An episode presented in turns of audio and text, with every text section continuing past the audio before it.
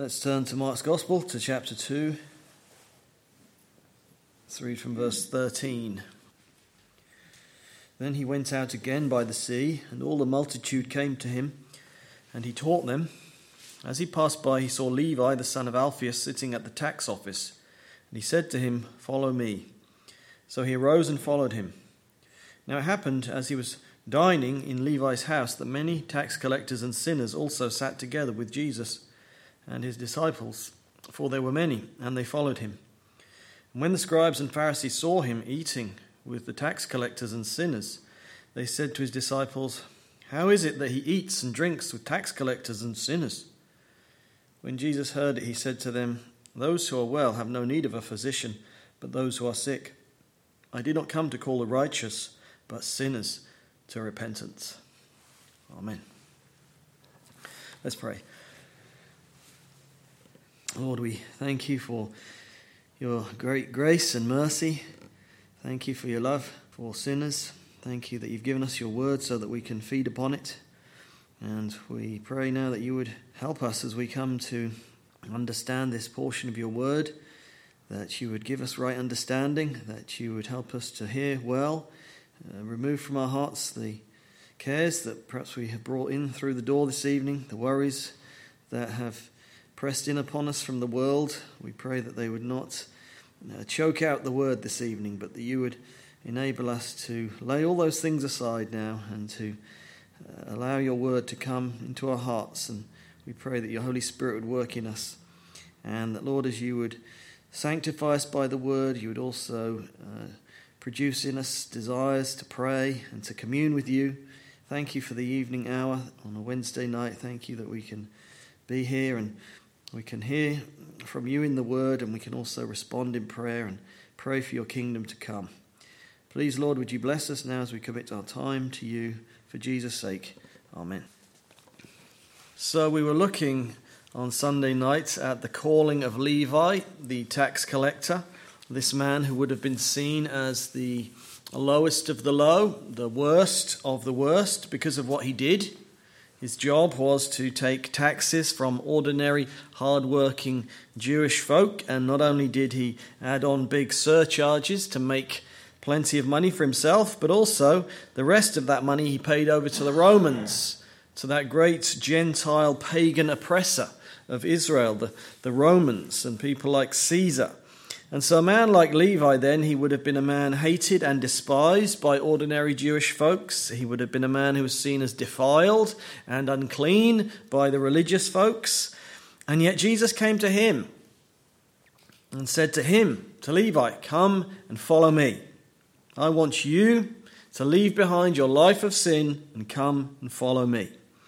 It was Jesus' call to the worst of sinners. That's what we looked at on Sunday evening. And uh, we looked at a couple of things there. We looked at the who and the how of Jesus' call to Levi. Now, this evening, we want to finish up our study in this part of the narrative by considering a couple more things related to this. Uh, just looking here at Mark chapter 2, these verses from verse 13 onwards, for those just coming in. So, uh, Sunday night, we looked at the who and the how of Jesus' call to Levi. Now, this evening, we want to finish up uh, this part of the narrative by considering the what and the why. The what and the why of his call. Let's think about the what. What was it that he was calling Levi to? And we can see here it was a life of witness. A life of witness. You see that there in verse 15. It happened as he was dining in Levi's house that many tax collectors and sinners also sat together with Jesus and his disciples, for there were many, and they followed him. And so here's Levi, or Matthew, as he became, and he's heard the call of Christ to leave it all and to follow him. And so he gets up from his seat and he follows the Lord. But there's one last thing to do before that, and that is to bring his friends. He wants to bring his friends from his old life to come and to meet with the Lord Jesus Christ. Now, Matthew himself, Levi as he was, he doesn't tell us that. In his account, this is Matthew chapter 9, verse 10, all Matthew says of this incident is simply that it happened as Jesus sat at the table in the house. Matthew doesn't mention that it was his own house. Uh, Matthew's far too humble to mention something like that. That's one of the things you notice about Matthew is his humility. He doesn't say much about himself. In fact, you can read all the gospels, you won't find a single word spoken by Matthew. There are none of his words recorded. Uh, he's not involved in any of the disputes. You don't find Matthew ever competing with the other disciples, you know, for the best seats in the kingdom. He doesn't get involved in those kind of arguments. Um, he doesn't say any of the rash, hasty things that the other disciples do. You know, all of them pretty much have, say something at one point or other that later on they wish they hadn't said, but not Matthew. We don't read anything like that about him. Maybe he was so conscious of what kind of a person he'd been before Christ saved him, and so thankful that Christ had saved him that perhaps he was very careful to avoid that kind of thing. He was uh, slow to speak and quick to listen. That seems to be a principle that governed uh, Matthew. Um, and what another thing we can learn here from the text is that he's a man also who's so overjoyed that salvation has come, even to the likes of him, that he decides he's going to have a feast. He decided he's going to open up his home and have his friends round. Probably he was a wealthy man just by virtue of the work that he'd done. And so uh, he decides he's going to open up his home and, and have friends round. Now, what kind of people was it? What kind of friends did he have? Look at verse 15 again.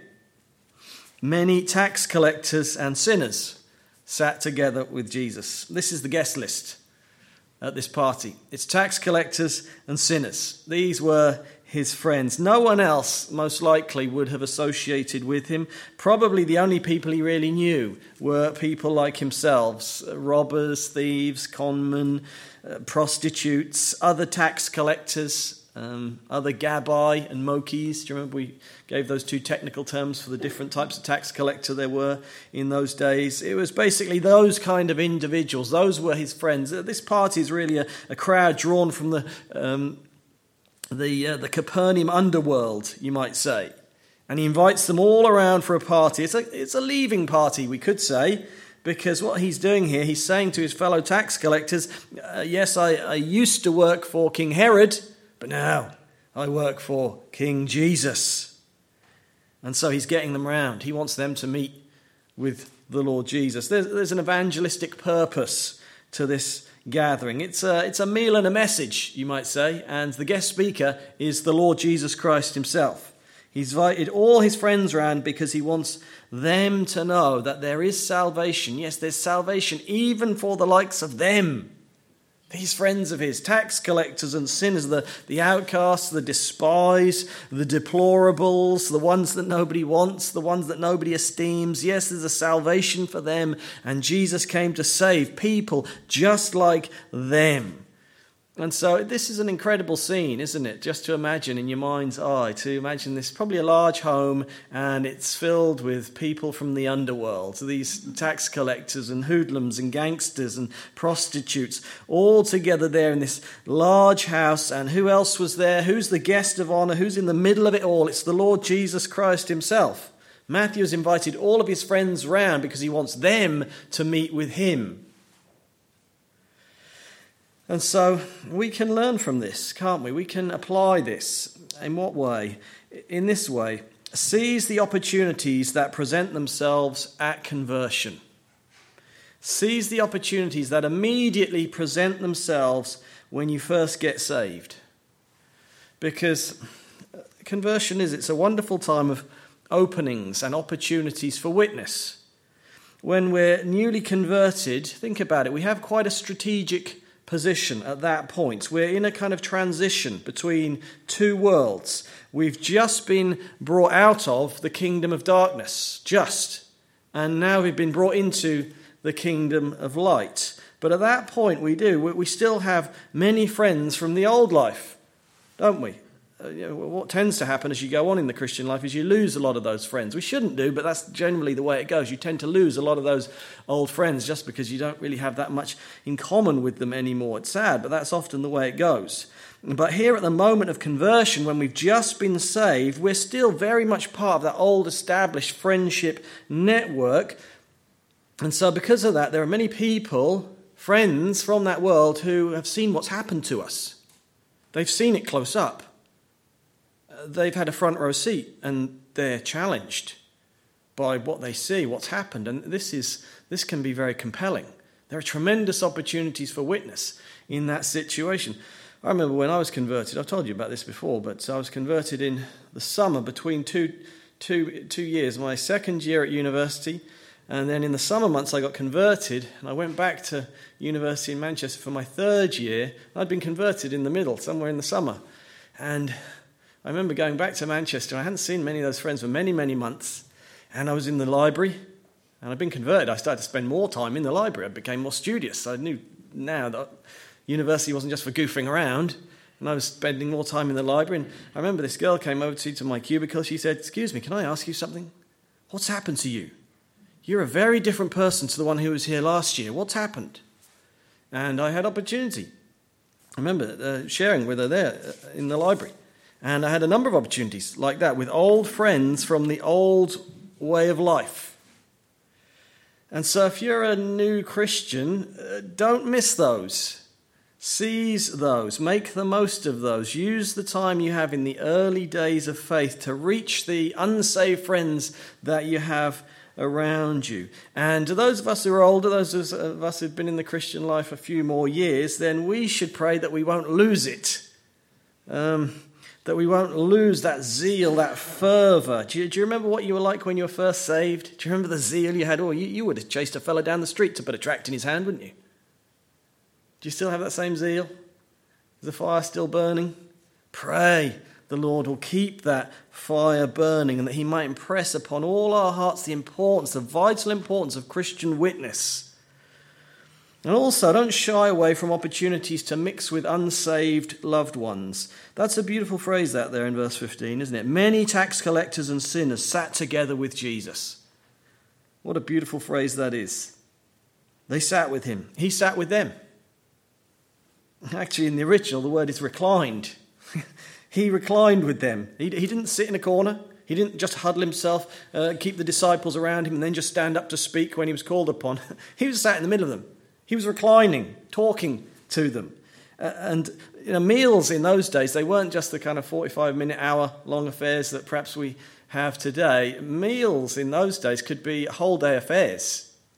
And these were opportunities for meeting and sharing and talking, really talking about things. In Luke's gospel alone, there are about 10 dinner scenes and so it shows us just how much, often very profound conversation took place around the dinner table. And so that's something for us to apply too, isn't it? Is there a way in which you can use your home for that, to share the gospel in that way? Uh, can you use your home or even your backyard to have people around, maybe some non Christian friends? Or some neighbours. Invite them around, maybe invite some Christian friends around too, to mix with them, to get this kind of dynamic that we have here, to apply it. I know people who've done that uh, in an attempt to introduce non Christian friends to the gospel in that way. And so that's the what there. We're thinking about the what. What Jesus called him to. He called him to a life of witness. There's a fourth thing we can notice here, and that is the why. Why is it that Jesus mixes with people like this? Why does Jesus mix with sinners? Because eating in those days, eating around a table, that was seen as having fellowship. And these people would have been seen by most as defiled and unclean. That, that, that's the reaction of the Pharisees. That's their question, isn't it? When they see what's going on in the house there and they see Jesus sitting, reclining with these kind of people. Verse 16 How is it that he eats and drinks with tax collectors and sinners? Seeing this motley crew assembled there in that house and seeing Jesus sitting there, reclining in the midst of them, they're shocked. They're astonished, they're appalled, and they're troubled. They're very troubled by this. Luke, in his account of this, says the Pharisees and their scribes began grumbling. They're grumbling about this. I mean, they're still getting over what they've already seen. The fact, uh, what went on in Simon Peter's house, and there was the man on the mat, and Jesus said, Son, your sins are forgiven. Whoa, that really uh, blindsided them when he said that. And before that, the fact that he reached out and touched a leper, I mean, they, they can hardly get their heads around all of this sort of thing. And if that wasn't enough, this is actually even worse. I mean, lepers couldn't help being like that. But tax collectors, th- that was their choice. And not only is he talking with them, but he's eating. He's sitting down, he's eating with them. No, no, no. Oh, no, that's, that's too much. That is too much. Because for the Jews, sitting down and sharing a meal with someone, well, we've just said it, it was an expression of fellowship, it was an extension of peace and trust and brotherhood, and uh, you know, had very strong spiritual implications and overtones. And as such, of course, there were certain people that you did not have table fellowship with. And for the likes of the scribes and the Pharisees, very high on that list were tax collectors. And so you can imagine how they would respond when they look into that home and they see what's going on here. This is outrageous. This is scandalous what he's doing. Look at him sitting there, talking, eating, and drinking with tax collectors and sinners. It was a scandal. It was an outrage. How can he do such a thing? They're thinking to themselves. And Jesus knows this and he responds, overhearing the Pharisees' words to his disciples. Verse 17 Jesus simply says, Those who are well have no need of a physician, but those who are sick. This is a climactic moment. Uh, this is really what Jesus has come for. It's summed up there, isn't it? He hasn't come to save the righteous. And by that word righteous, there, he means those who, in their own estimation, consider themselves as righteous. He hasn't come for those who think that spiritually they've got it all together. They've got everything in order. They've got spiritually all their ducks in a row. They've got their lives in order. No, he came to save those whose lives have been messed up, ruined, destroyed by sin. He's come to save those people. More than that, he's come to save those who know their lives have been ruined and destroyed by sin. Those who are sick and they know they're sick. That's who Jesus has come to save. And that's where you'll find me, Jesus says, among those kind of people. Just like any good physician, where, where do you expect to find a, a doctor? Generally speaking, you don't go down to the beach to look for a doctor. You don't go to the shopping centre and expect to find a doctor. You don't go to the golf course to find a doctor.